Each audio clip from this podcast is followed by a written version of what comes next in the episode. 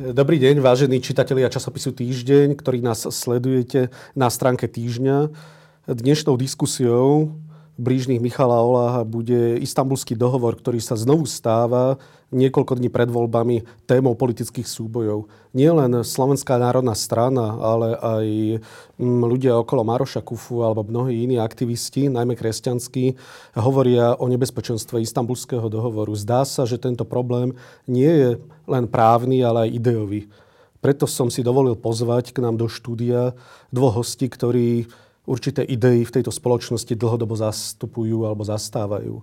A je to pán poslanec Národnej rady a bývalý nominant na prezidenta strany Sloboda a Solidarita Peter Osusky. Dobrý deň, vítam vás medzi nami. Pekný deň všetkým poslucháčom. A ex-minister vnútra a jeden by som povedal z hlasov konzervativizmu, kresťanského konzervativizmu na Slovensku, Vladimír Pálko. Dobrý deň, prajem. Ďakujem za pozvanie. Ďakujem pekne. Pán Zuzke, vy ste hovorili, že by ste chcel na úvod povedať nejaké krátke slovo, tak uh, máte teraz to slovo. Nech Ďakujem sa páči. pekne. Uh, k tejto téme som sa ako si nič netušiac stal tým, ktorý býva dotazovaný a ktorý necúvne, keď stojí pre touto otázkou.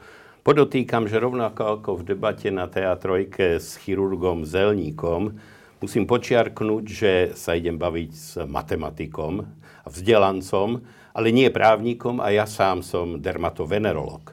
To znamená, to, čo budem ja hovoriť, nie sú ani záväzné právne názory, pričom ako je známe, právny názor je ťažko záväzný, pretože existujú najrôznejšie na tú istú tému. Nebudú to ani analýzy e, hlboké m, konšpirácií, rozumných námietok alebo čokoľvek, čo sa tu vyskytuje.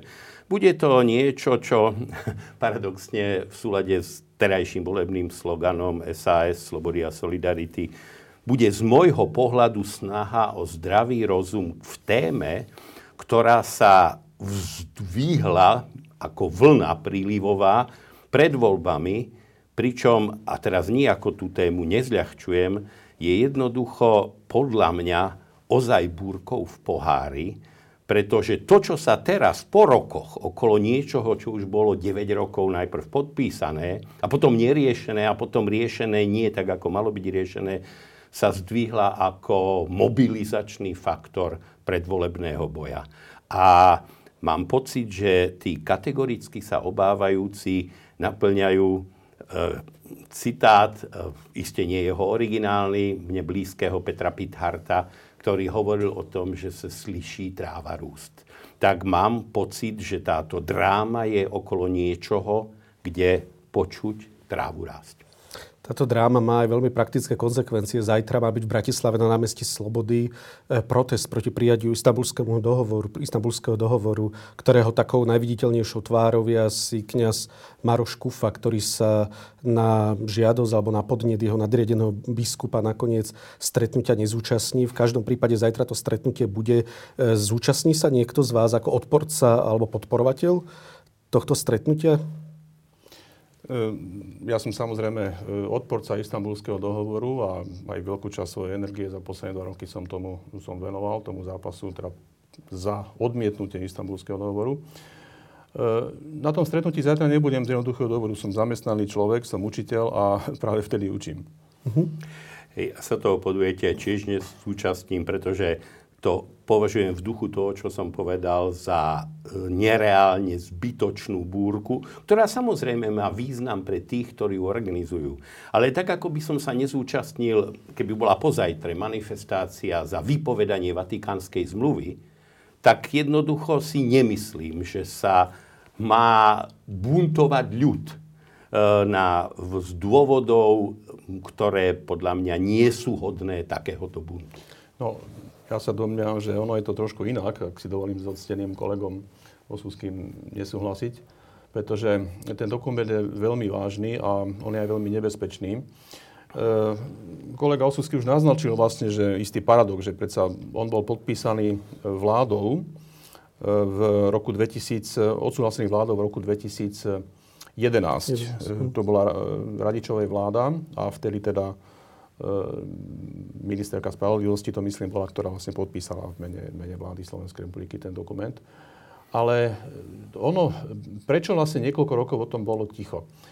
E, bolo to z jednoduchého dôvodu, pretože on je problematický kvôli tomu, jak sa tvrdí, a tvrdím to aj ja úplne jasne, že on vlastne zavádza niečo, čo sme si zvykli nazvať rodová alebo teda genderová ideológia do nášho právneho systému. Nie len do právneho systému, vôbec do života spoločenského povedomia ako e, na Slovensku. E, a rodová ideológia, tie zárodky už sú tu 10 ročia, ale v roku 2011 ešte nebolo vidno, že ako je to vlastne silné, jak sa to presadí. No vtedy v tej kultúrnej vojne, ktorá sa týkala teda ako toho útoku liberalizmu proti rodine, tak vtedy ešte doznievala, ešte nás čakal posledný záchvev, teda bohužiaľ výťazný, e, tých, ktorí teda chceli zmeniť definíciu manželstva, čo sa už teda na západe podarilo. My zatiaľ úspešne vzdorujeme a dúfam, že to tak zostane. Ale hneď potom vlastne prišiel nástup rodovej ideológie, čo je veľmi, veľmi bizarná teória, e, ktorá nestrpí odporcov. To znamená, že keď nebudete hlasať jej tézy, no tak proste môžete byť prezekovaní. Nie, že môžete. Tam, kde sa presadila, tam to sa už deje. Človek, ktorý nesúhlasí, ktorý povie, že premena muža na ženu je hlúposť, no tak e, môže prísť o zamestnanie. To sa deje. No a preto teda vznikol väčší záujem e, o istambulský dohovor a vlastne ľudia s prekvapením zistovali, čo to tam vlastne všetko je a preto sa proti tomu aj, aj búria. Možno je trošku aj času, aby sme si povedali, že čo sú teraz základné nedostatky.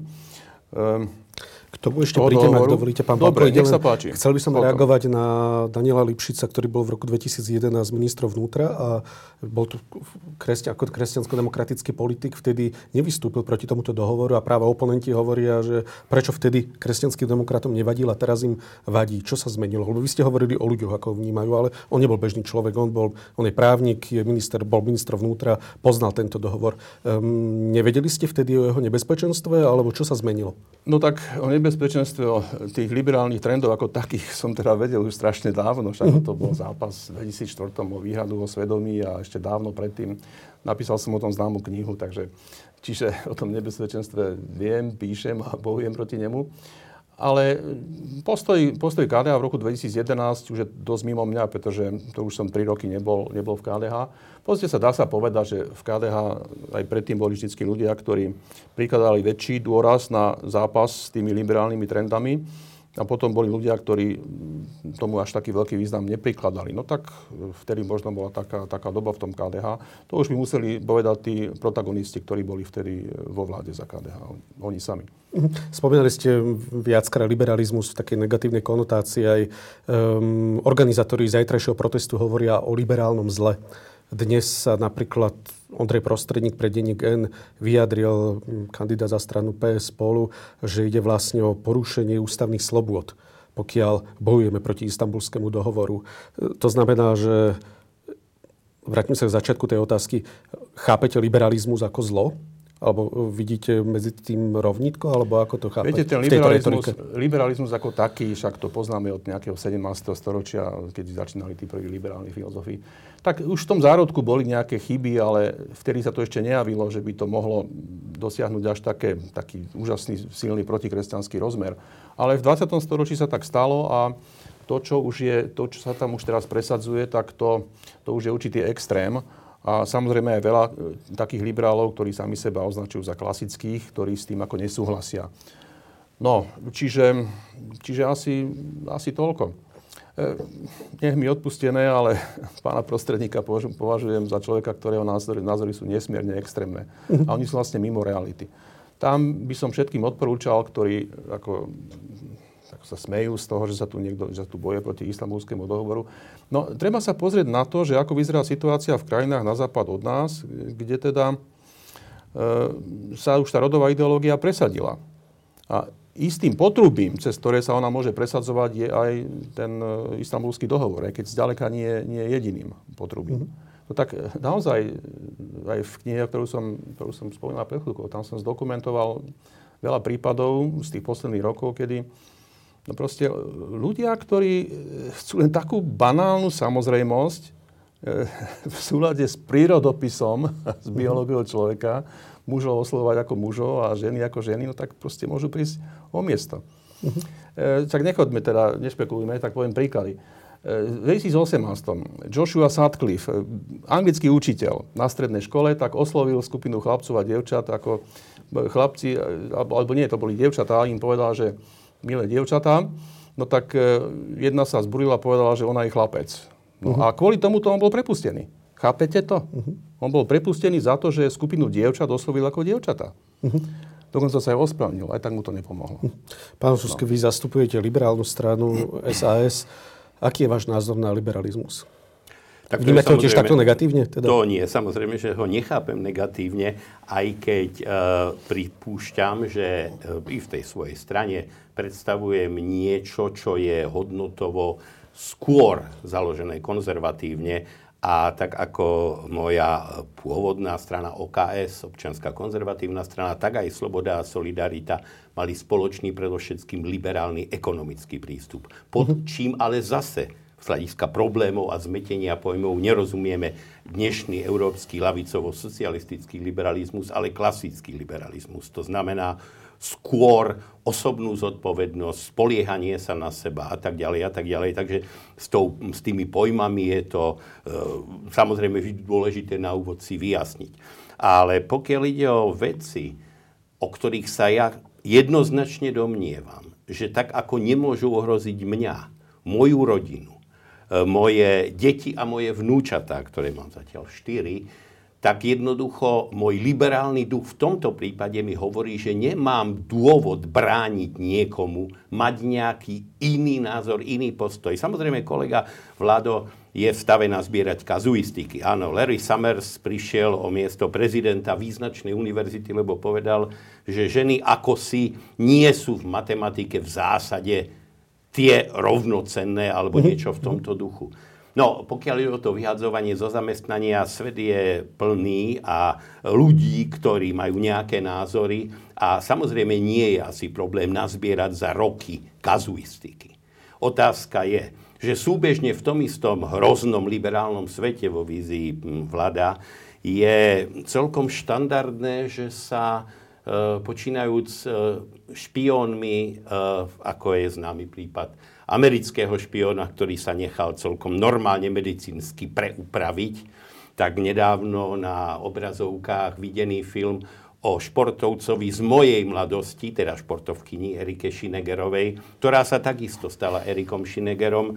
A či je to liberálne alebo neliberálne, neviem. Ale neviem si predstaviť, že by som z pozície akejkoľvek mohol brániť Erike Šinegerovej ak sa mieni a rozhodla stať Erikom Šinegerom.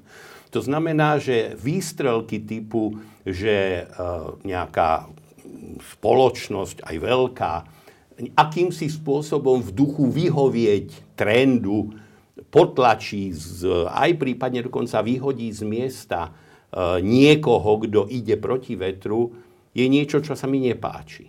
Ale postaviť na tomto e, teóriu úžasného ohrozenia sa mi zdá prehnané. Lebo viete, ono je to tak. Ja keď sa zamyslím nad prísnou šariou, tak prísny šariátny moslim môže považovať kresťanský prístup k ženám za neuveriteľne liberálny, za zvrhlo liberálny a za niečo, proti čomu treba bojovať i za cenu potláčania e, sírskych kresťanov a neviem koho, lebo to nie sú pevní veriaci, to sú liberáli v porovnaní s nimi. To znamená, že toto kaskádovité považovanie niekoho, kto má iný názor, iný postoj, nie je dobré ani vtedy, keď trestajú zmieneného pána učiteľa Sutcliffa, ale na druhej strane si nemyslím, že cesta vedie k tomu, že ako niekde sa dá určiť, odkedy je liberalizmus niečo strašné. Samozrejme, že Dalo by sa kazuisticky to doložiť.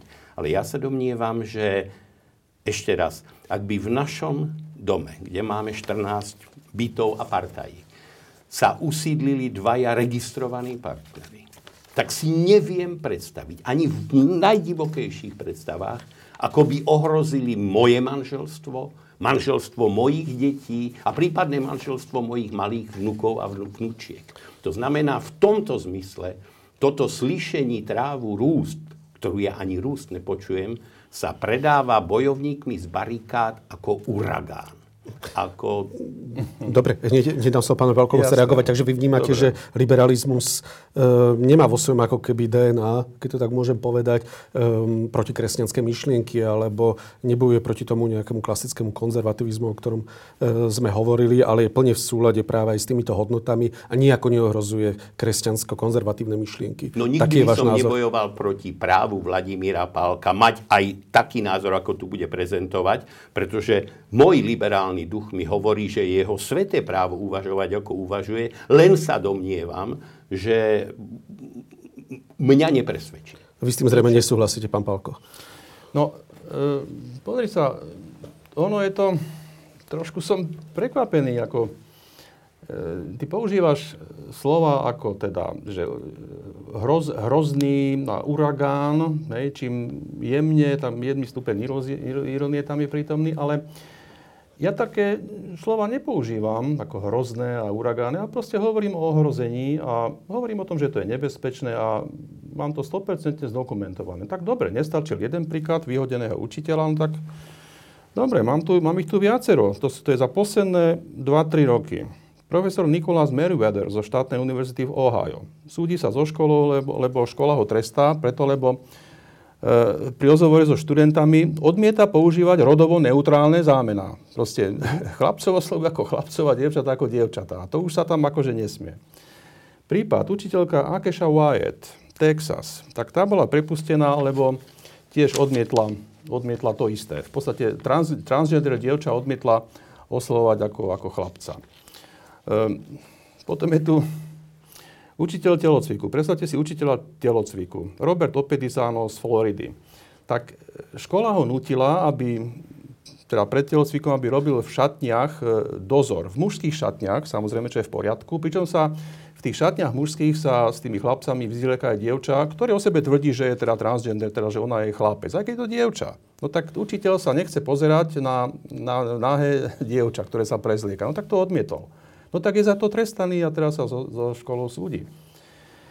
Tu mám prípad, ten už je staršieho dáta, to je asi 6 rokov, 5 rokov stále staré.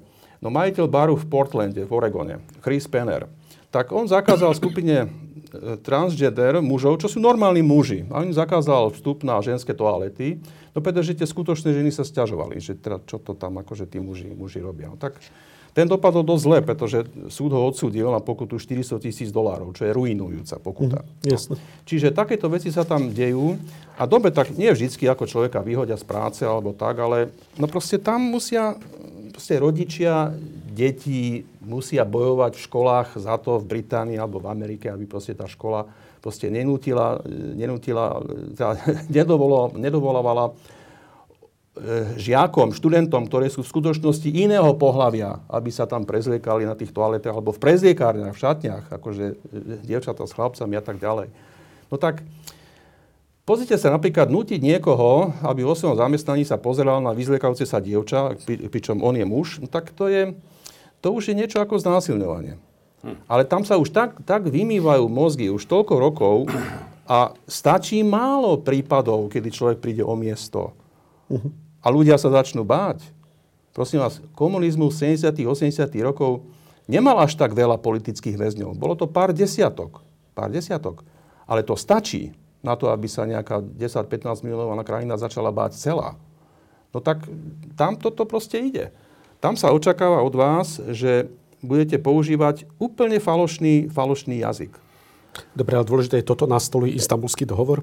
O tom, o čom všetkom dohovor, hovoríme, samozrejme, nastoluje práve túto kultúru? Tí, ktorí, tí, ktorí zasahujú, ako, ktorí obhajujú istambulský dohovor, že toto predsa tam nikde nie je. Ale ono je to tam tiež predsa len trošku, pretože trošku. existuje explanatory report, ako dôvodová správa, no. ktorú si tiež možno nájsť, vygoogliť na internete. A tam sa hovorí, že proste veci, veci, ktoré sú v istambulskom dohovore, si treba vykladať tak, aby, aby štát vždy akože vychádzal v ústretí požiadavkám zraniteľných skupín. A tam patria aj tí transgender, transgender ľudia.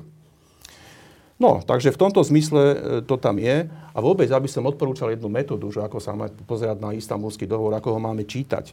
Lebo poviem vám, že keď sa na to pozerá človek, ktorý sa nejak hĺbšie nezaoberal tou, tou kultúrnou vojnou za tých posledných 30, 40, 50 rokov, tak naozaj častokrát si môže povedať, však tam nič také hrozné nie je.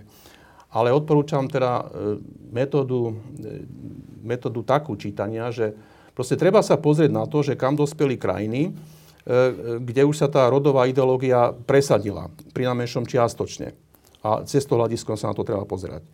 Druhý princíp, ktorý treba pri čítaní, ktorý by som odporúčal, že treba si uvedomiť, že nie, my to budeme vykladať. Či my plníme ten istambulský dohovor alebo nie. V dohovore sa hovorí o nejakom medzinárodnom výbore, Grévio, ktorý to bude posudzovať. To znamená, že ani, ani ja, ani kolega Osusky to nebude posudzovať e, nejaká medzinárodná skupina ľudí, ktorých dneska vôbec nepoznáme. No a ďalšia, ďalšia metóda, ktorú by som odporúčal, si treba uvedomiť, že proste, e, ako postupuje tá salámová, salámová, salámová metóda. Viete, povedzme, už som spomínal, že vlastne, než nastúpila rodová ideológia, tak vlastne na západe dokončila to výťazne ťaženie, dokončil ho ten homosexualizmus. To znamená, že ktorý smeroval až tomu, že teda manželstvo medzi osobami rovnakého pohľavia. No tak to všetko začína, začínalo úplnými drobnostkami. Povedzme, maličká zmena, v 97.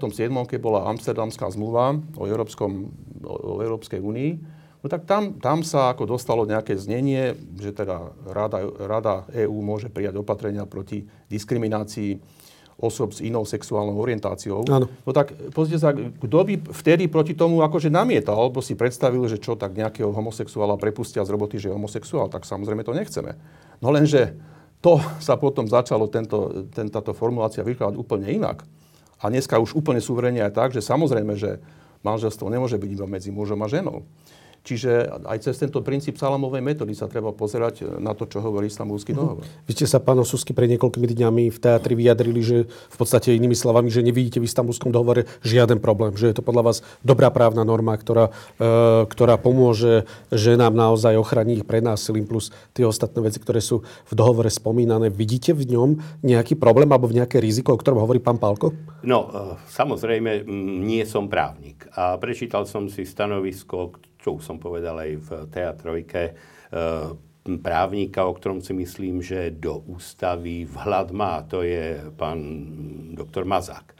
A ten hovoril, že je potrebné nechať posúdiť súlad. Samozrejme, treba povedať, že ten e, zrejme taký možno uhlový kameň toho celého bude to, čo v bratskej spolupráci Smer a KDH dostalo e, do ústavy, to je z definíciu manželstva. Ja si myslím, že táto bratská zhoda bola hodná lepšej veci ako toho, pretože opäť, ja si nemyslím, že moje manželstvo, ani manželstvo Vladimíra Pálka, je lepšie ochránené tým, že je zatlčené klincami v ústave. Myslím si, že registrované partnerstvo, to sa ma ešte pred rokmi, keď som kandidoval na prezidenta v jednej z diskusí spýtal Kovačič, redaktor, že či by som ako prezident podpísal registrované partnerstvo. Ja som povedal, že aj na chodbe. Že by ani nemusel chodiť do prezidentskej kancelárie. Pretože sa jednoducho domnievam, a teraz hovorím skôr ako venerológ, pri tom, že si uvedomujem hm, to, že aj tak žiaden zväzok nie je garanciou vernosti ale bol som prvý, ktorý sa na Slovensku v praktickom styku s rizikovými ľuďmi venoval HIV infekcia. Moja dizertácia bola o HIV infekciách v čase, keď sa u nás o nich takmer nevedelo. A venoval, pracoval som so súborom homosexuálov, z ktorých na moje potešenie viacerí sú stále tu, sú zdraví, ne, teda prežili do dnešných dní a občas sa zdravíme na ulici. Chcem teda povedať, že mám trošku vhľad do tej témy a preto sa domnievam, a tu sa opäť odvolám na Camerona, ktorý povedal, že je zaregistrované partnerstvo, lebo je konzervatívny. Ja som sa akýkoľvek zväzok, nielen preto, že som v istom smere hodnotovo konzervatívny, ale preto, že stabilnejší zväzok je lepší ako žiadny a nestabilný. A preto napríklad si vonkoncom neviem predstaviť, ako by polovička partají v našom dome, sedem, keby ich bolo s registrovanými partnermi dnu bývajúcimi, mohla ohroziť kohokoľvek z heterosexuálnych partnerov žijúcich v tom dome. A považujem to teda za chodenie na barikády za úplný nonsens. a za totálne totalitný spôsob posudzovania iných ľudí. Pretože ja nemám čo brániť niekomu, ak sa pre niečo rozhodne. Ja som liberál, ale aj keď nie som liberál, keď som len tolerantný človek, aby sa mohol rozhodnúť, že napríklad sa chce stať z dievčaťa chlapcom et vice versa, ak mu to medicína umožní a ak tak bude šťastnejší. Pretože nie je mojou úlohou, pozíciou ani nárokom brániť tomu šťastiu. A opäť sa odvolám na tento raz, ako som sa odvolal v tej teatrojke, na pápeža Františka, ktorý sa pýta, kto som, aby som súdil. Myslia si tí na barikádach, že homosexuálov ani transgender nestvoril Boh? Že to je nejaký vedľajší produkt pridruženej čejsi výroby, ktorá produkuje takéto, niekto by povedal, zmetky a nepodarky? Podľa mňa nie. Sú to ľudia, ktorí majú rovnaké právo naplňať svoje šťastie, ja by som to videl priam kresťansky, a v tomto zmysle i tá dievčina, ktorá sa cíti, že je chlapec, ak to ten pedagóg vie, tak je na pováženie, či ju mám preš- prepchávať do inej kategórie. Ja som ešte chodil do ZDŠky, keď sa ľaváci preškolovali na pravákov. Mal som spolužiaka, ten bol bytý učiteľkou, preto, lebo furt chcel písať ľavou rukou.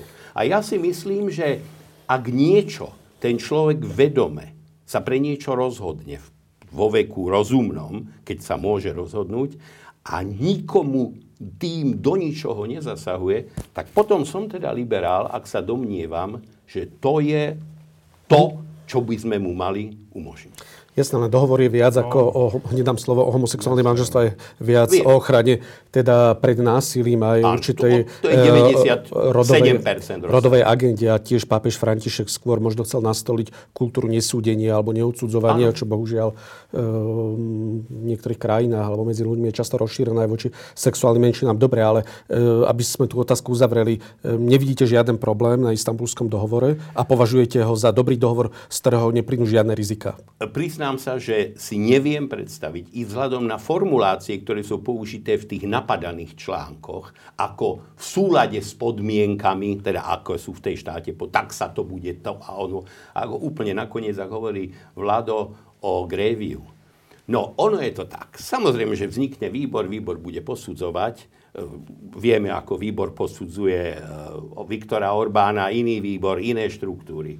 A e, kara ide ďalej. Inými slovami, e, zákonné úpravy krajiny sú v rukách tej krajiny a jej zákonodárneho zboru. Ten zákonodárny zborom, zbor je zrkadlom vôle voličov. Takej, onakej, dobrej, horšej, najhoršej, to je jedno. Každopádne, ten zákonodárny zbor ťažko môže byť na základe slov typu podľa podmienok daného štátu alebo krajiny, ako je to tam napísané, byť prinútený niečo akceptovať, ak to neakceptuje. A keď príde Grevio, tak aj odíde. Mhm. Vy ste sám, Papálkov, vystupovali v hnutí Zastavme zlo Istanbul, odkiaľ ste odišiel neskôr pre určité nezhody. Bol sa to slovenský dohovor Slovenský dohovor za rodinu, Ja pardon. som teda nebol členom, ale bol som ich hosťom pomerne mm. pravidelne. A Zastavme zlo Istanbulu bola teda ich myšlienka, bol, to bola asi iba no, veta, ktorú... To je boj proti istambulskému mm. dohovoru. Dobre, a vy považujete tento dokument podľa vašich slov teda za zlý, skrz na skrz, ako ste povedali, skrz na skrz, no, ale no. okrem teda ochrany mm, žien pred násilím, vnímate v ňom aj túto problematiku, že by on umožňoval homosexuálne manželstva, alebo že by nejakým spôsobom on umožňoval možno transrodovým ľuďom možno nejaké operácie ľahšie, lebo nie, no, to, to, nie je to v istambulskom no, dohovoru, ale expressis verbis tam není toto napísané. No, sa, keď... Hovorí sa tam o ochrane pred násilím. Takže kde je ten problém v istambulskom dohovore? Ale som to vysvetlil, že aký tam súvisí s tým, s tým explanatory report.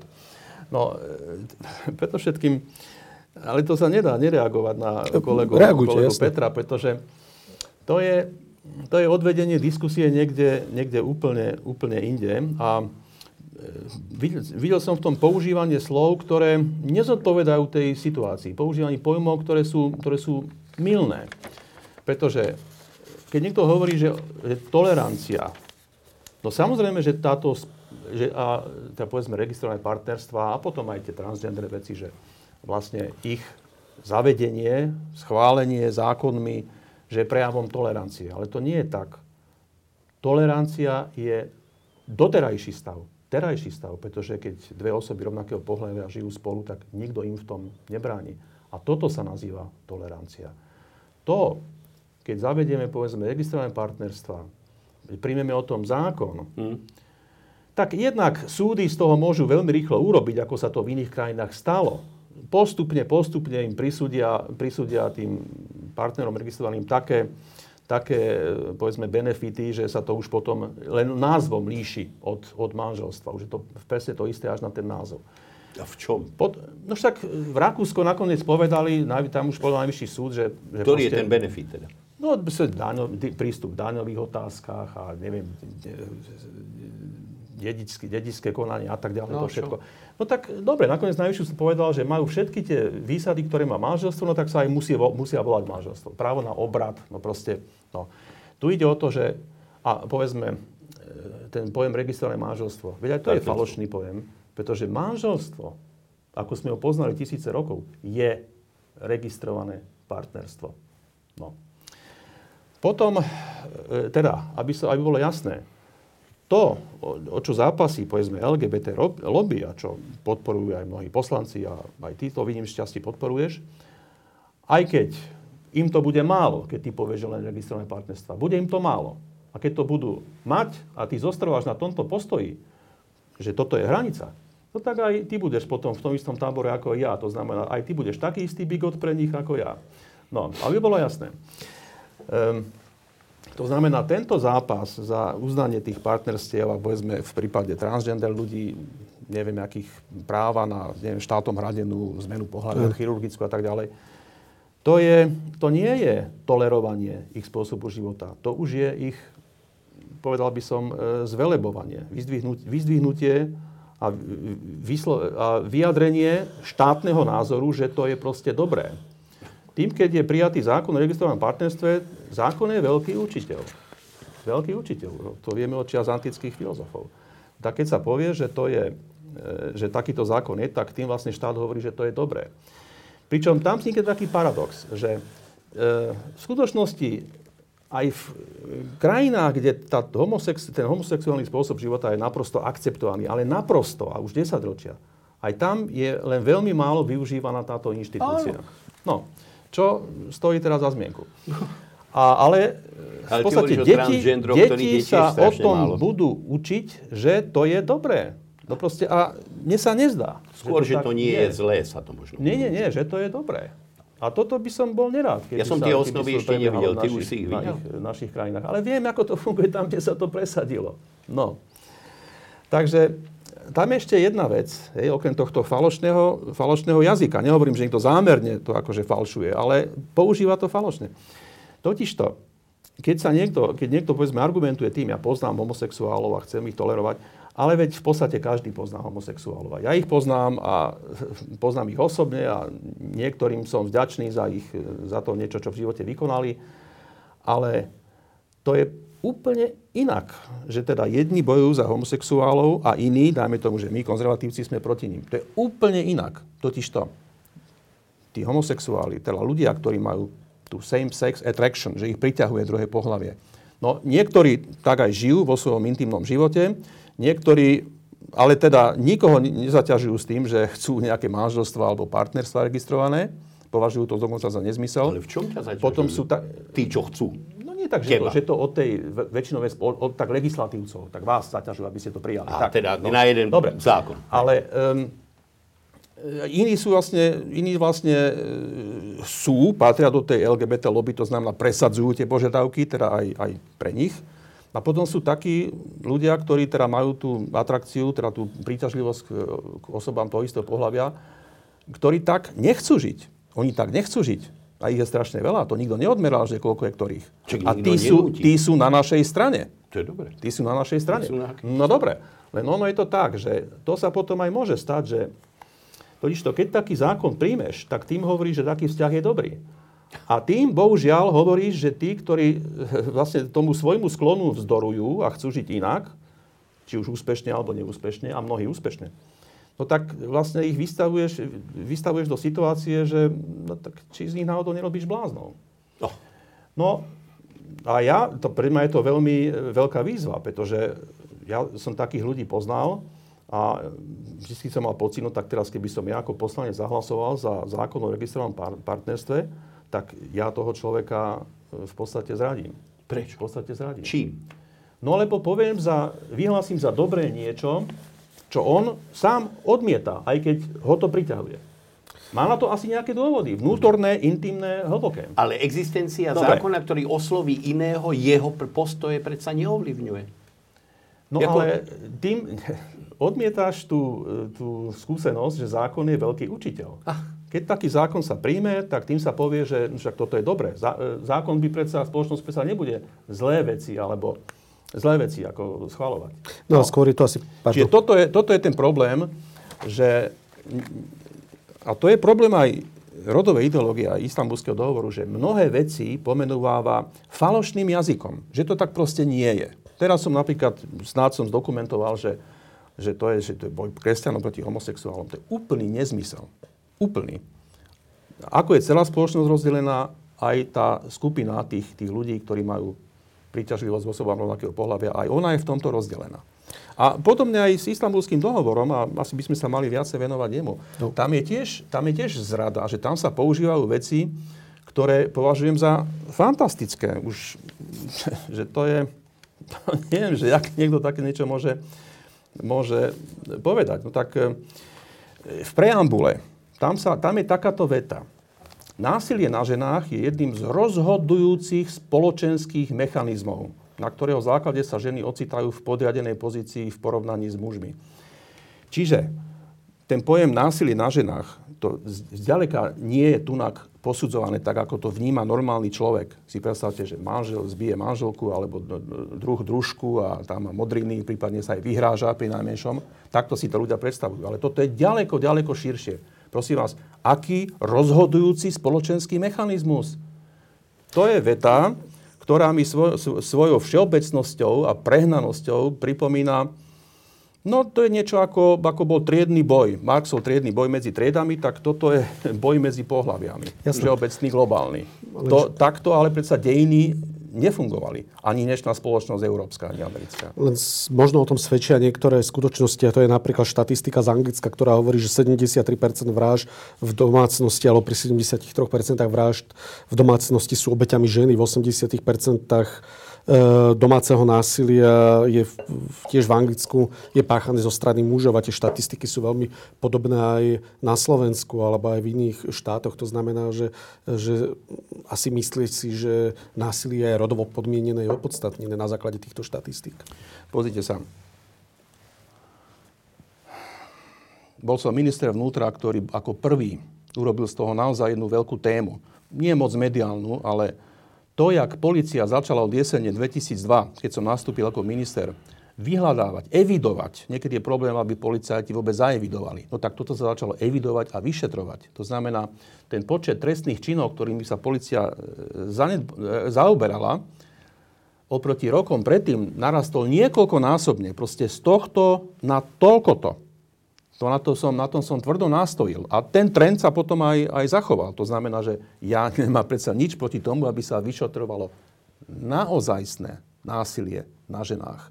Lenže to je ten problém, ktorý som už, na čo som už upozornil, že ten istambulský dohovor definuje to násilie tak široko, že to už to už ľudia tak nechápu. A ani, ani nevedia, prečo by tak mali chápať. Viete, Kde tam to tak, problém? Že, Kde tam vidíte problém? No, lebo podľa Istanbulského dohovoru do násilia na ženách e, spadajú aj, citujem, činy, ktoré majú alebo môžu mať za následok telesnú, sexuálnu, duševnú, ale aj ekonomickú újmu alebo utrpenie. Tam sme prešli k mnohým iným veciam, ktoré prívrženci rodovej ideológie považujú tiež za násilie, násilie na ženách. Pozrite sa, oni považujú za násilie na ženách e, a diskrimináciu žen aj to, keď máte manželov, ktorí sa slobodne rozhodnú, že budú mať dieťa. Prvé, druhé, možno tretie. No samozrejme, že tým, že tá žena e, má to dieťa, to znamená, ide na tú materskú dovolenku a potom je možno dva roky s tým dieťaťom doma, potom s ďalším a s ďalším.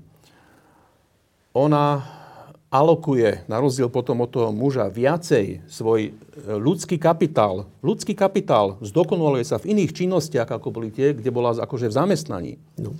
A tým, tým e, sa má oproti priemeru, oproti priemeru, no proste isté, isté oneskorenie. To znamená, že tým pádom má aj potom priemerne o niečo nižší plát a neskôr ako stará osoba potom priemerne nižší dôchodok a tak ďalej. Ale aj toto slobodné rozhodnutie mužov a žien proste mať deti, ktoré má, za, má takýto následok, že povedzme v tom istom odvetví muži majú o nie, ženy majú o niečo v priemere, ale v priemere nižší, nižší plat, tak toto sa vydáva za, za násilie na ženách. Čo je absurdné. A ono sa to, o to, faloš, to, sa to falšuje tým, že vlastne to, že to slobodné rozhodnutie pre deti to vlastne spôsobilo, čo chvála Bohu, lebo tak zlúčka spoločnosť môže tým pádom pokračovať. Tak toto sa vydáva, vydáva ako keby tak všeobecne, že proste to je ďalší dôkaz toho, ako no proste muži ovládajú tú spoločnosť a nedajú tým ženám, ženám ako vyniknúť. A toto sa úplne suverene vykladá tak, že zoberie sa odvetvie nejaké, pozrie sa priemerný zárobok, potom zárobok žien, aha, je menší, však samozrejme, že kvôli deťom. No, aj to sa, to sa zamlčí a povie sa, no tak, e, keďže tie ženy majú, povedzme, o 15% nižší plat v priemere, no tak e, na rozhraní oktobra a novembra sa začne, začne pripomínať deň, od ktorého až do konca roka ženy vraj robia zadarmo. To je úplný nonsens. Úplný nonsens. Aj to tam patrí. Dobre, ale je pravdou, že môžu na základe tohto mať ženy nerovnaký prístup napríklad na pracovný trh. My potom môžeme hovoriť o nejakých vyrovnávacích opatreniach alebo nejakej pozitívnej diskriminácii, čo je trošilinku iná téma, ale chcem tým povedať, že ako keby môžeme hovoriť o rómskej žene napríklad z osady, dobre? Aby sme trošičku to posunuli do takého jemného extrému. To znamená, že nie každý má prístup rovnaký na trh práce. Aj na základe tých menej skúseností. Tá žena, keď bola 10 rokov na materskej, tiež nemá rovnaký možnosť sa uplatniť na trhu práce. To znamená, že mal by tam štát vstupovať nejakými vyrovnávacími opatreniami, alebo je možné, že kvôli tomu viac dominujú potom muži, ktorí práve neprechádzajú týmto obdobím Áno. a mal by do tohto nejakým spôsobom vstupovať štát, lebo to môže byť aj o tomto. No takto, v prípade Rómov asi, asi toto asi, asi nepatrí, pretože tam aj muži a ženy majú ten istý problém rovnaký. No, ženy väčší no, tým pádom, tej... tam je to viac vyhrotené, viete. Áno, ale muži majú presne ten istý, ten istý problém. Čiže No, toto, toto asi by som sem nezaradil.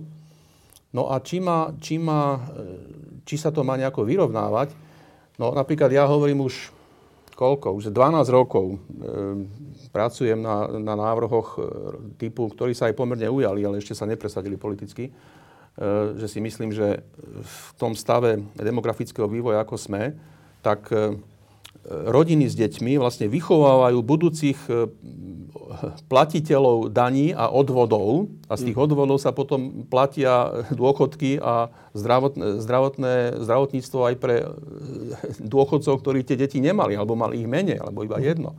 No tak e, hovorím už dávno, že toto by sa malo kompenzovať a v tej dnešnej dobe v tomto vývoji dôchodky ľudí by sa mali odvádzať nielen od toho, že koľko oni sami odvietli na odvodov do systému, ale ich pracujúce deti koľko odviedli. Uh-huh. Ale toto je niečo úplne iné. Uh-huh. Toto považujem za ro- rozumné posilnenie rodín, ale to, čo hovoria e, genderisti, ak môžem použiť to slovo, no tak to je, to je naozaj prístup, ako keby tu bol e, nejaký triedny boj medzi pohľaviami. Čo, čo naozaj naozaj nie je. Alebo ak, ak je, je, je, myslím si, dosť bezvýznamný voči úplne iným faktorom, ktorým sú tie deti, ktoré spôsobujú to, že de- ženy majú niekedy v priemere nižší plat. Nie je vám podozrivé, že tejto témy sa držia hlavne extrémisti alebo aj niektoré také trošičku fanatické združenia, niekedy aj náboženské, alebo ktoré majú aspoň takéto znaky. Prečo je to ich vlajková loď? práve táto téma? Lebo to potom e, naozaj, ako ste aj vy trochu naznačili, vyzerá, že sú tu nejakí e, ľudia, ktorí sú, majú nejaké temno v hlave alebo žijú v stredoveku a sú potom nejakí osvietení ľudia, ktorí chcú pomáhať a ktorí chcú brániť práva žien. Takto je to dnes polarizované. Dokonca prezidentka je nielen SNS, ale aj inými ľuďmi je obviňovaná, že vlastne ako keby um, nerešpektovala Eh, odmietnutie istambulského dohovoru. Takže čo vlastne? Postupuje prezidentka správne? Idem od konca tej otázky. A prečo sa tejto témy chytili hlavne extrémisti a fanatici? No, to, to sa odvíja od istého tragického príbehu slovenského konzervativizmu. ku ktorému patrí zničenie pôvodného KDH. Pretože dnešné KDH s tým KDH z rokov 90. E, až tak veľa spoločného nemá. Aj keď isté, že oni to budú vehementne popierať a budú hovoriť, že oni sú stále to isté, no tak to je úplne absurdné.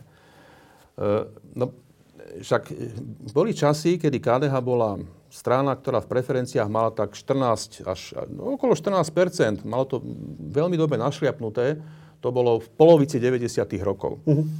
A KDH, myslím, bolo, bolo veľmi dobre pripravované na všetky tie zápasy v tej kultúrnej vojne, alebo ako to mám nazvať, nemám rád ten názov, ale je to niečo, čo naozaj prebieha. No tak e, aj v tej vojne úspešne bojovalo už dovtedy a pripravovalo sa dobre na tie budúce zápasy. No bohužiaľ, tam potom došlo takéto pokušenie, že tak, no, tiež sa chceli zmeniť e, isté krídlo KDH vtedy na takú liberálnejšiu stranu, až teda úplne liberálnu. No bohužiaľ, toto tam akože zostalo.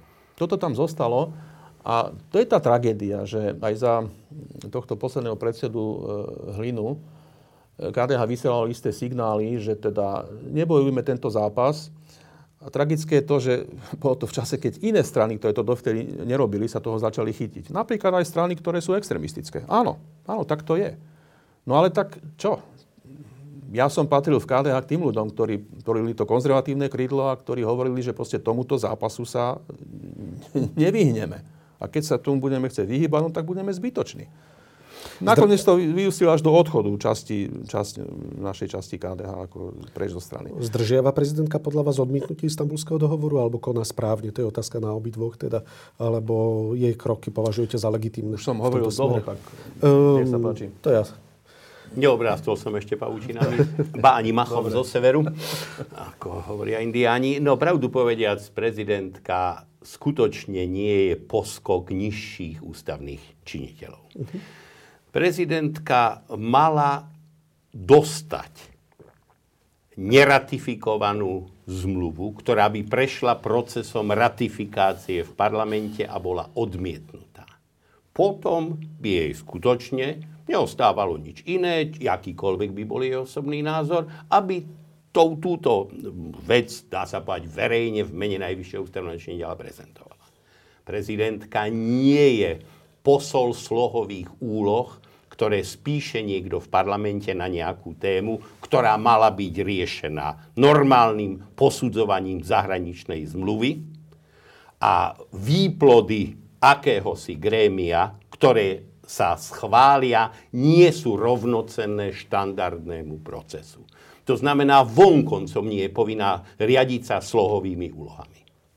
Každá štandardná, normálna parlamentná demokracia funguje tak, že posúdi zmluvu, ratifikuje ju alebo nie. Ak by ju neratifikovala a odmietla, tak prezidentka nemá žiaden problém a nikto nemá žiaden problém.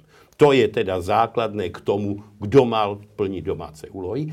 A ak sa náhodou vládnúcej zostave, dá Boh, že už len niekoľko dní, zdala tá zmluva null und nichtig, ako sa hovorilo po nemecky, o mníchovskej, teda zlá a zavrhnutia hodná od samého počiatku, tak mohla presne tak, ako poverila kedysi vláda na základe Gašparovičovho odporúčania ministerku spravodlivosti, aby ju prijala, oznámiť, že od toho podpisu táto vláda odstupuje. Opäť by prezidentka nemala s tým čo robiť, pretože by sa toto nenarodené dieťa vrátilo späť a bolo by. To je podľa mňa zdravým rozumom posúdený stav, v ktorom sa nachádzame. A ak sa teraz ona stretáva s tými dvoma, z ktorých ani jeden neurobil to, čo mal v popise práce, tak je to od nej veľkorysé, možno do nich reskiruje aj kávu a sušenky, ale nevidím rozumný dôvod, aby okrem toho, že ich vypočuje čokoľvek z toho, čo jej budú zlyhávači v tejto veci trúbiť, aby sa tým riadila. Uh-huh. Koná podľa vás prezidentka správne, alebo sú jej kroky podľa vás opodstatnené? No, tá situácia je to išto veľmi zložitá a každý hrá všelijaké, všelijaké hry. E, no, konečne prichádzame teda k právnemu rozmeru toho súčasného sporu. Ale veď ja by som v zásade súhlasil s tým, že prezidentka, ako hovorí kolega e, Osusky, že nie je nejaký poskok vlády alebo parlamentu Ja sa domnievam, že prezidentka má, prezident vo všeobecnosti podľa ústavy má ako veľké právomoci, čo sa týka medzinárodných zmluv.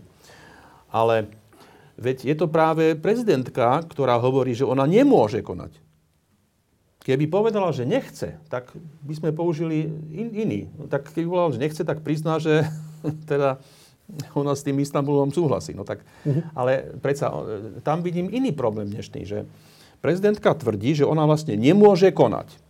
Tvrdí, že ona vlastne môže konať len vtedy, keby do, doniesla, to, čo parlament poslal neratifikovanú zmluvu. no ale toto celkom nesedí, pretože keď posudzujeme právomoci jednotlivých teda komponentov moci, ktoré sa podielajú na schváľovaní medzinárodných zmluv, teda vlády a parlamentu a teda prezidenta, tak e, sa pozornosť sa sústredila len na ten parlament, ktorý podľa článku neviem, 80, neviem koľko, ktorý hovorí o právomociach, e, parlament proste vyjadruje súhlas, alebo teda nesúhlas alebo nesúhlas. tak. Tak, no. tak. Dobre. A Dobre. teda prezidentka hovorí, že ona nemôže, nemôže konať.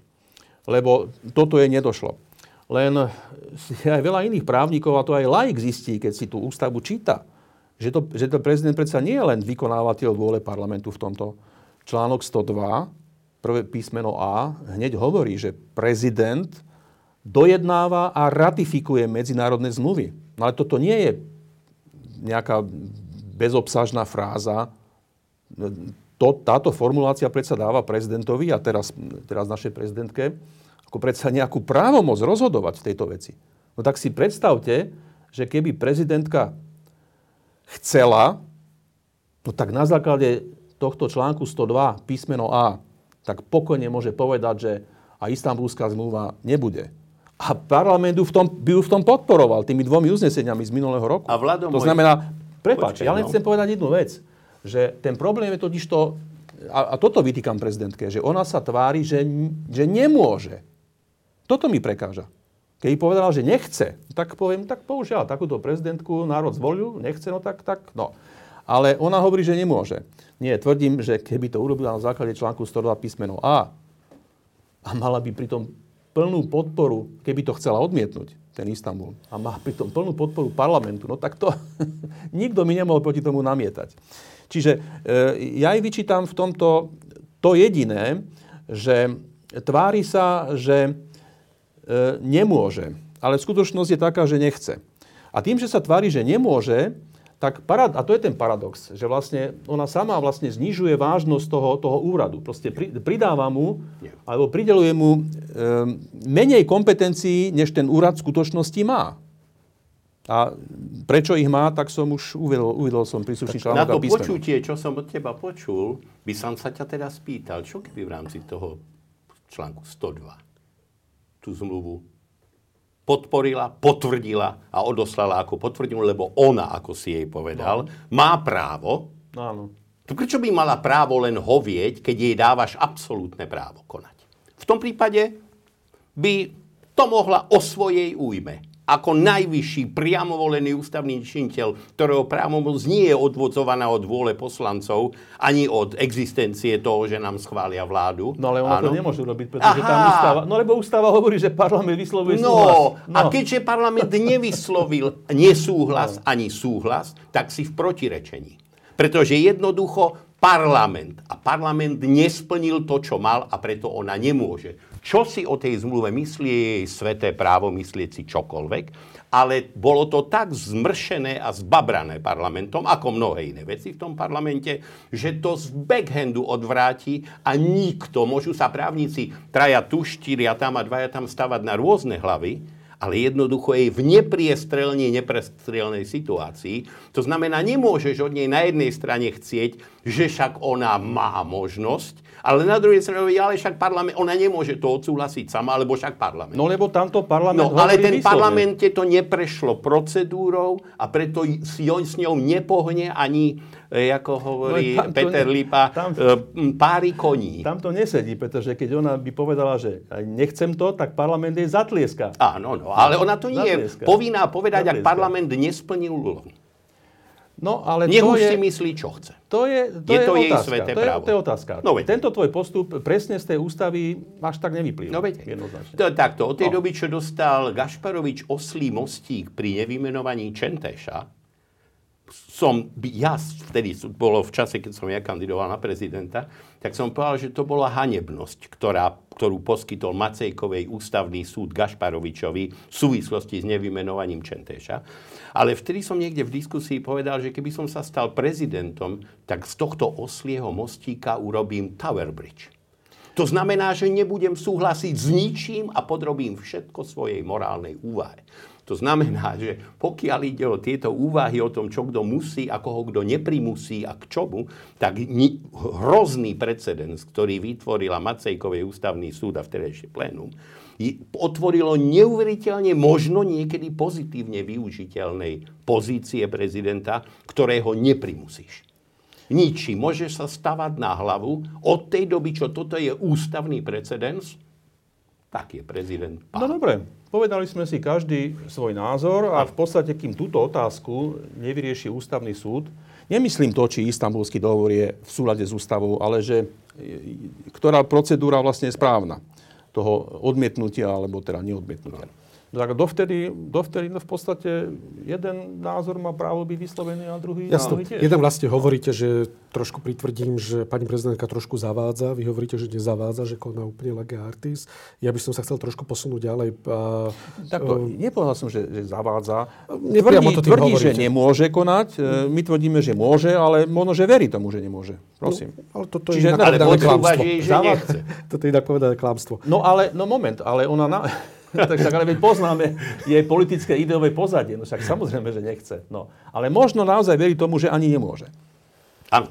Dobre, No. to už hra so slovičkami. No Dobre. nie, tak... ale- Eh, ono je celá povedať, že zavádza, zavádzanie je akože hrá so vedomá, vedomá záležitosť sa to. Áno. to netvrdí. Dobre, k vyhroteniu tej diskusie um, dosť prispieva, že odpor voči istambulskému dohovoru je pre mnohých kresťanov symbolom konzervatívnosti. Vy sa obidva deklarujete navnok ako kresťania, teda aj vnútorne, aj navonok, ale jeden je evanílik, druhý je katolík. Tá moja otázka je, bude trošičku taká čierno-biela. Môže kresťan podľa vášho názoru, podľa vášho presvedčenia, svedomia hlasovať alebo byť za istambulský dohovor, alebo nemôže? Ja som od začiatku hovoril, že chcem skôr o ideách, aby sme hovorili ako o zákone, lebo nie sme nikto právnici. Ja za seba poviem, že v tom vidím normálny akt, aj keď Vlado namietne, že to nie je tolerancia, alebo že tolerancia už je to, čo je. Ako tolerancia bola, keď nám sme dostali tolerančný patent a mohli sme mať kostoly, ale nemohli sme mať veže a zvony na rozdiel od katolíkov. Takže tolerancia je vždy dobový úkaz, čo sa toleruje. Fajčenie po uliciach alebo také niečo. No proste všeli, čo sa toleruje postupne tak alebo onak. Ja sa jednoducho domnievam, že tak ako je v americkej ústave krásne napísané niečo o tom, že každý je si rovný v práve hľadať svoje šťastie a tak ďalej a predtým a potom múdro to napísali otcovia zakladatelia, tak sa domnievam, že je právo i toho transgender dievčaťa, ktoré sa cíti ako chlapec, no upáli ju, ale bude sa cítiť ako chlapec, aj keď bude horieť. Toto mi tak jednoducho, ja ti to nehovorím, nehovor, že ju ideš upáliť. lebo- Ja len hovorím, No. že je to jej vôľa hľadať svoje šťastie. Tak si myslím, že i z hľadiska z tých kazuistických prípadov, ktoré si ocitovala, z ktorých niektoré sú prípustme za vlasy pritiahnuté, ale nie je to e, niečo, o čom môžeme tvrdiť, že to je Chamurabiho zákonník, že sa otína ruka. Neotína sa. Stalo sa, je to zlé, je to dnes tam je až blbé, ale naproti tomu sa domnievam, že tá preváha toho slobodného rozhodnutia uvažujúceho človeka stojí nad takýmito obmedzeniami a preto ako evanielik, ale i ako bežný, tolerantný človek by som za ten mm, dohovor hlasoval. Dobre, Vieš, ono je to tak, že tam nezabúdaj na jednu vec. Ty hovoríš, že je to jej, no isté, že je to, je to jej, jeho rozhodnutie, Hm? ale ten dohovor je jednak, jednak tam sa stáva, to je teraz taký boom tých chirurgických zmien, zmien pohlavia, čo je len v úvodzovkách, pretože v skutočnosti domnievam sa tvrdiť, že to len znefunkčne neurčité. Uh, takéto prípady často končia proste blbo, v tom zmysle, že ten človek to svoje šťastie nenájde. Áno. Podstúpi tú kalváriu a nenájde. To sa stáva no. vo všetko. Prípadne končí samovraždou. Aj to sa môže stať. A keď neverím tomu, že to šťastie môže takto nájsť, tak prečo mám za všetky tie veci hlasovať, vieš? Takže na, tu, na túto otázku ako Ale furt to bude slobodné rozhodnutie. No ale prečo my máme vytvárať zákonné prostredie a medzinárodné prostredie, aby sme v tom podporovali, keď vidíme, aké je to sporné celé? Však o to ide. Však tu Ale nikto podporovať nenúti ľudí. slobodné rozhodnutie ľudí nie je predsa nič zavrhnutia. No nie je to pravda, pretože iné, keď už zo, zo zákona alebo z medzinárodnej zmluvy vyplýva, že o tomto sa budú deti učiť v škole, ako je to dobre, Prepáč, no tak čítal si to naozaj? Hej, no o tak tomto... nič, tam, nič tam o osnovách no nie, nestojí. No tá... Vážne? Mm-hmm. No tak, to teda, to sa teda pekne, ja ho mám tu celý. pekne mýliš. Ja ho tu mám celý. No, predovšetkým, no. istambulský dohovor totiž to navrhuje aj riešenia a tým riešením je, trúfam si povedať, proste normálna, normálne sociálne inžinierstvo a vyslovene, že revolúcia. Už sme to myslím spomínali, he, že teda hovoria, teda autori a vyznávači toho dohovoru, že príčinou toho násilia na ženách, že, je teda, že sú rodové stereotypy. No tak istambulským dohovorom sa každá krajina, ktorá si to ratifikuje, tak sa zavezuje medzinárodne pred svetom, pred Radou Európy, že on tieto, do, tieto rodové stereotypy bude, bude odstraňovať. A prosím pekne, všetky deti v školách sa o tom majú povinne učiť. Počkaj. To tam je. To, to, to, to tam výborné. je. O tejto potrebe odstraňovania rodových ja ti stereotypov. Rodovému no. stereotypu poviem jednu taký ja drobný myslím, citát folklórny. Žena môže byť nemôže, pretože ho nepremôže. To znamená, to je napríklad do ľudovej piesne zhmotnený stereotyp. Žena môže byť nemôže, pretože ho nepremôže. To znamená, že ak sa budú deti v škole učiť, že sa nemajú otlkať mami, No dobre, ja sa ťa pýtam, čokoľvek, čo očakáva, že sa stane, teda ako sa to s obľubou kreslí ako apokalyptický obraz, že sa, neviem, prváka, druháka, ja tretiaka, štvrtáčky spýtajú. Nie, nie, to hovoria tí, ktorí tam pôjdu zajtra, uh, podľa ktorí uh, sa, si si myslí, že keď sa tvojho vnuka alebo vnúčky spýtajú, že nech si vybere v 3., 15. alebo minus 5. triede po hlavie, takže čo otrasie táto otázka v normálne, štandardne tebou, tvojim synom alebo kým vychovávaným v rodine žijúcim akýmkoľvek dieťaťom toto, čo sa maluje ako, že bude im položená otázka, nech si vyberú. To je čo za blbosť? No však... To si ako majú vybrať? Predsa no, tá, no, tej, ktorá, tá, ktorá, tá transgenderka, e, alebo ten transgender, ktorý si to vybere, tomu to nechceme veľmi dovoliť, ale myslíme si, že normálne dieťa zdeformuje, aj keby te, niekto takúto otázku položil. Pre Boha. No ale veď toto sa tam akože deje. Kde sa to deje? Koľko je obrátených detí? No tak doslova sa zakazujú tie oslovenia, teda chlapci a dievčatá. Čo to sa deje v niektorých školách, škôlkach. No deje sa to. Len vtip je v tom, že totižto, keby o tomto hovorili veľké médiá, ktoré teda veľké televízie. Že? No tak, ale oni o tom nehovoria. Nehovoria. Nejak to im nezapadá do ich obrazu sveta. Mm. Keby o tom hovorili, no tak aj ľudia by sa začali, ešte viac by sa, viac by zbystrili pozornosť. Ale už bez tak ľudia zbystrili pozornosť. Totižto, ja by som nechcel žiť v takom svete, kde v tom sme vlastne už žili. Hej, že bol tu komunizmus a na 1. mája národ vyšiel, vyšiel a teda a pod heslami, ktoré boli falošné ktorým niekto ešte mohol veriť v 50. rokoch, v 70. 80. už, už moc nie. Tak. A všetko sa to držalo ešte kvôli kariére mnohých a mnohých ľudí. E, ja by som nechcel žiť v spoločnosti, kde človek si zapne večer správy, pozrie si na nejaké stanici, a to hovorím skutočnú príhodu, mm-hmm. hej, sa stala v Amerike. Pozrie si správy a tam policajné správy a tam hlasateľka hlása, že skupinu ľudí e, v, v parku večer s pištolou v ruke napadla nejaká žena. Našťastie nič sa nestalo. Žena. A povedia jej meno a ukážuje jej fotku. A tá žena je normálny bradatý chlap. No, je to chlap. No dobre, no a, a toto akože hlásajú a ľudia v tej obývačke si tak pozerajú a, a to akože ešte nejako tam už nie je nejaká strata akože dôstojnosti ľudskej? Myslím, Koho teraz? Nás divákov a tých, čo to vysielajú. Bože môj. No tak ako A kvôli tomuto to by som mal byť proti istambulskému A dohovoru. tebe by to neprekázalo? Skutočne teda, toto je ešte horšie ako tráva rúst. No ale vieš čo, ale potom, potom komunizmus, však vlastne ako je to možné, že neúspel? Však úplne stačilo, keby ľudia akceptovali, že proste dobre, nie je to pravda, ale všetci sa budeme tváriť, že to pravda je, čo nám tam rozprávali. Dobre, páni. E, Tak tak sa nedá žiť. Poďme k poslednej otázke. Ja sa ešte chcem spýtať, e, len aby som uzavrel tú poslednú otázku, pán Pálko. Existuje podľa vás rodovo podmienené násilie? Áno, nie. Ak sa dá tak odpovedať, nech sa vás tlačí do také jedno čierno odpoveď, ale... Uh, pozrite sa, tá otázka je nezodpovedateľná, pretože vôbec neve, neverím v zmyslu tomu pojmu, že, že rod. Vždycky sme mali to spojené s pojmom, s pojmom, že rod je pohlavie. Teraz je to niečo, čo raz je to ono, raz to nie je ono. To znamená, no, kloním sa k tomu, že tieto pojmy rodovo podmenenie by som radšej Takže nepoužíval, slovo pretože je v tom, po, je tom nejaký podvod. Dobre, podľa vás existuje rodovo podmienené násilie?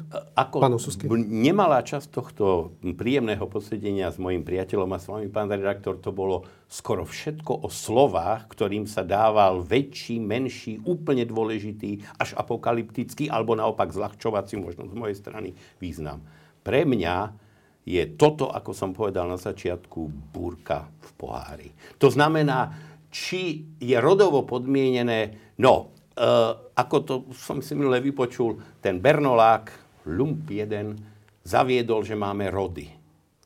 Mužský, ženský a stredný. Neviem, či bol skrytý zástanca istambulského dohovoru, ale rody sme na Slovensku odjak živa mali. Aj mužský, aj ženský, aj stredný. A ak je, a celkom reálne, pravdou tá anglická štatistika o 73 alebo 80, a mám drobnú predstavu, že na Slovensku si tiež sem tam niekto niečo zlízne, čo je zavrhnutia hodné a čo nosne istambulský dohovor robí, pripustme istú hm, prekážku, tak musím povedať, že nemám nejaký problém ani s tým pojmom rod, ani s ničím okolo toho, lebo na rozdiel od vláda, ktorý je, pripúšťam, principiálny, dlhoročný a zaslúžilý bojovník na, za ten breh, na ktorom stojí a stojí na ňom s odsťou, tak ja na tom brehu nestojím a ja to nepreceňujem. Takže existuje podľa vás, aby sme len trošku uzavreli, existuje podľa vás rodovo podmienené násilie Nepochybne a vy existuje. hovoríte, že vôbec narábanie s pojmom rod není správne a tým Vôbec- pádom sa vôbec nedá ne- zodpovedať táto otázka. Musel by som vedieť, čo znamená rod. Či to je v tej chvíli ten mužský rod a ženský rod, alebo No, je to rod, ako ho definuje Istanbulský dohovor, že to je súbor,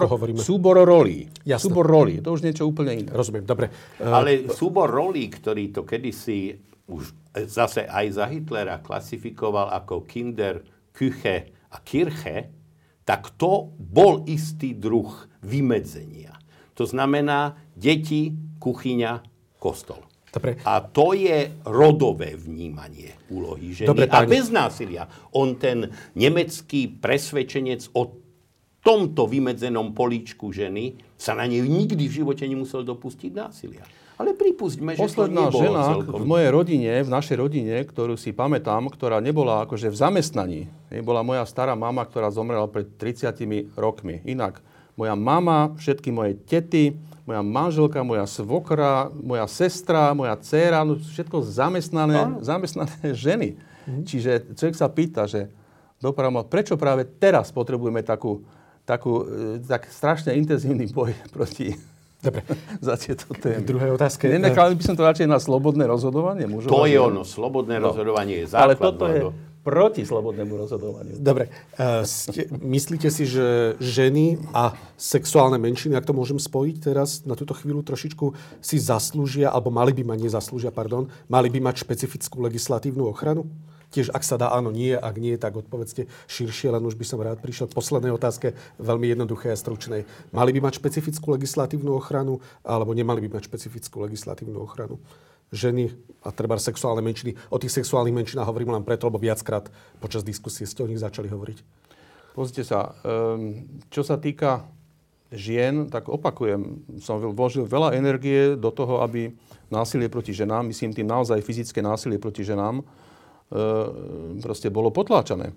To, proste na to som hrdý. E, čo sa týka tej, ale tej ochrannej legislatívy, ženy alebo menšiny, tak to záleží od definície, čo sa, čo sa myslí pod tým násilím. Uh-huh. Viete, a to je problém toho istambulského dohovoru, že to násilie je tam tak široko koncipované, že to už ľudia za násilie akože ne, nepovažujú. Rozumiem. Takže to je, ten, to je ten problém. Čo sa myslí po, pod tým násilím? Takže ste za legislatívnu ochranu treba z týchto dvoch skupín, ale aby bola správne, právne vymedzená. No, na, legisla- na e, boj proti násiliu proti ženám, skutočnému násiliu, to je fyzickému, prípadne či, či len formou vyhrážania sa, no. stačila legislatíva z toho roku Máme 2002, trestný zákon. 2003. Stačil trestný zákon. Takže stačí trestný zákon, netreba špecifickú Pozrite sa, veď e, vždy sa situácia nejak vyvíja, to znamená, že neviem, možno príde nejaká, nejaká situácia, že treba tam zaviesť nejaké nové, nové tie skutkové podstaty trestných nové, činov, ale v tejto chvíli nejaká ma nenapadá. Dobre, takže, takže odpovedie nie. Stačí súčasná legislatíva, trestný zákon, na trestný poriadok, zákon nie, o som pripravený, som pripravený, a to by mal byť každý vždycky pripravený na neideologickú debatu o potrebách e, nejakých ďalších opatrení. Ale nech je neideologická, nie je nejaký nový triedny boj medzi okay. pohľaviami. Pán Osusky? Musím povedať, že v tomto sa môžem s Vladimírom Palkom stotožniť. Ochranu si zasluhuje každý. Mm-hmm. Môžu, ako sa človek občas dozvie, existovať i opačné prípady a tak ďalej. Kruté zaobchádzanie s deťmi i zo strany tej slabšej stránky, e, fyzicky, rodiny. To znamená, že e, myslím si, že jednoducho má sa dodržiavať rozumný zákon, ktorý sa samozrejme vyvíja v čase. Iný iste musel byť pred 150 rokmi a iný bude možno o 100 rokov, ale v zásade predsa opäť zdravý rozum hovorí, že chrániť treba slabších. A samozrejme, tým slabším e, vonkoncom nie je povedané, že vždy musí byť e, žena, tým slabší môže byť muž, ktorý je, povedzme, starý pán a je šikanovaný svojou mhm. rodinou a zle sa s ním zachádza. To znamená nie eh, pozitívne, diskriminačne chrániť, ale férovo chrániť. Jasne, takže podľa vás by mali tieto skupiny, napríklad tieto môžu to byť aj seniory samozrejme, alebo aj rôzne iné skupiny, ťažko zdravotne postihnuté, tí by mali mať špecifický zákon, ktorý by chránil ich práva, alebo stačí súčasná legislatíva? Domnievam sa, že všeobecne by malo pri, aj pri aplikácii zákona sa vychádzať z toho, že či niekto robí takto niečo zlé slabšiemu. Z toho neviem. Áno, nie, skôr nechce vás tlačiť do čierno-bielých odpovedí. Ste za to, aby bola nová legislatíva? Alebo e, postačuje... tá, tú novú legislatívu bude prinášať život, ale je jedna vec istá, že veci, ktorých sa dopúšťame na slabších, bezbranejších a tým pádom ľahšie mm, poškodzovaným, tá musí existovať a musí to byť, dá sa povedať, takmer príťažujúca okolnosť. Dobre. E, posledná otázka. Veľmi stručne vás poprosím.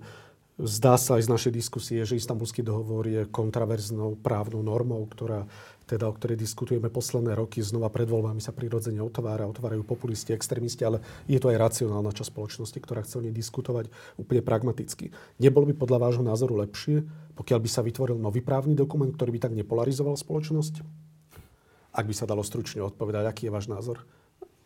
No, on je, ten dohovor je produktom myslenia istých ľudí, ktorí majú pomerne revolučnú víziu ďalšieho vývoja spoločnosti. A no tak keby bol zmetený zo stola tento, no tak by pripravili nejaký iný a podobný. Ako, viete, však to sa vlastne v Európe deje. Tak mali sme tu tzv. ústavnú zmluvu v Európskej únii, ktorá, o ktorej sa rozhodovalo v roku 2005, tak neprešlo to. Tak sa pripravila Lisabonská, ktorá obsahová je presne taká, len je to inak prepísané. Uh-huh. Pán uh, No, predpokladám, že ani kvôli Vladovi Pálkovi, ani kvôli mne nebude nikto prerábať istambulský dohovor. To je jedna vec. Samozrejme je možnosť take it or leave it, teda ber to, alebo to nechaj tak. Ale v tomto zmysle je tá otázka bezpredmetná, lebo stojíme pred dokumentmi, ktoré môžeme ratifikovať alebo neratifikovať. Takisto ako presne Lisabonská zmluva ktorá obsahuje paragraf o tom, že sa sekery a dlhy za iných nesmú platiť, ponad čo sa Európska únia veľkoryso preniesla a nezmenila ten paragraf, to si netrúfla, len ho proste nedodržala. Mm. To je dosť tak zvláštne v prístupe k vlastnej ústave, ale to chcem povedať, neprepracovala ho. To znamená, nikto neprepracuje istambulský dohovor. My môžeme zvážiť každý za seba, či si myslíme, že jeho posolstvo nosné, ako vidí Vlado, je nebezpečné v niektorých veciach až tak, že by bolo dobré, keby bol smetený zo stola, alebo si myslím, že vzhľadom na situáciu napríklad aj u nás je taký, že ho napriek pochybnostiam môjho priateľa Vlada Pálka aj tak môžeme ratifikovať. A to si myslím, že môžeme. Ďakujem veľmi pekne páni aj za odvahu, pretože volal som viacero politikov, či už z koalície PS spolu, KDH, SAS a mužov aj žien, teda aby som bol tentokrát ja rodovo nestereotypný, eh, keď to môžem trošku odľahčiť na záver. A eh, viacerí odmietli, alebo nemohli prísť. Takže vám ďakujem za odvahu prísť do tejto diskusie. Ďakujem veľmi pekne, pán Osusky, a držím vám palce vo voľbách, keďže máte ambíciu a znova kandidujete do Národnej rady. A ďakujem veľmi pekne vám, pán Pálko, ktorý ste v súčasnosti dokonca vyvolal, mám pocit, dosť veľkú búrku v konzervatívnych kruhoch a potom ako Karol Sudor s vami urobil rozhovor, čo znova upriamilo trošičku podľa môjho názoru aj pozornosť na taký zdravý konzervativizmus. No moment, moment. Ono, tá búrka vznikla práve že v liberálnych kruhoch. Alebo v liberálnych. Najmä proti Karolovi Sudorovi. Tak, ale proti Statrovali. A vyvolalo to nakoniec, že sa rozhodol urobiť knihu rozhovorov s pani Pietruchovou, myslím, ktorá sa tiež tejto téme veduje. Ešte Ale raz veľmi pekne. musím povedať, že opäť by som v takejto diskusii, že sa niekto opovážil s tým hrozným palkom diskutovať a publikovať to, to vidím ako výstrelok. To je výstrelok proti mojej slobode vypočuť si, čo hovorí môj priateľ, s ktorým, dá sa povedať, aj nesúhlasím, ale preboha, prečo nie sloboda moja prečítať si to. Zástupca Slobody a Solidarity, zástupca kresťanských demokratov, aj keď momentálne mimo politiky, pán Vladimír Pálko, pán Peter Osusky, príjemný zvyšok dňa a šťastnú ruku pri voľbách. Ďakujem, Ďakujem pekne. pekne.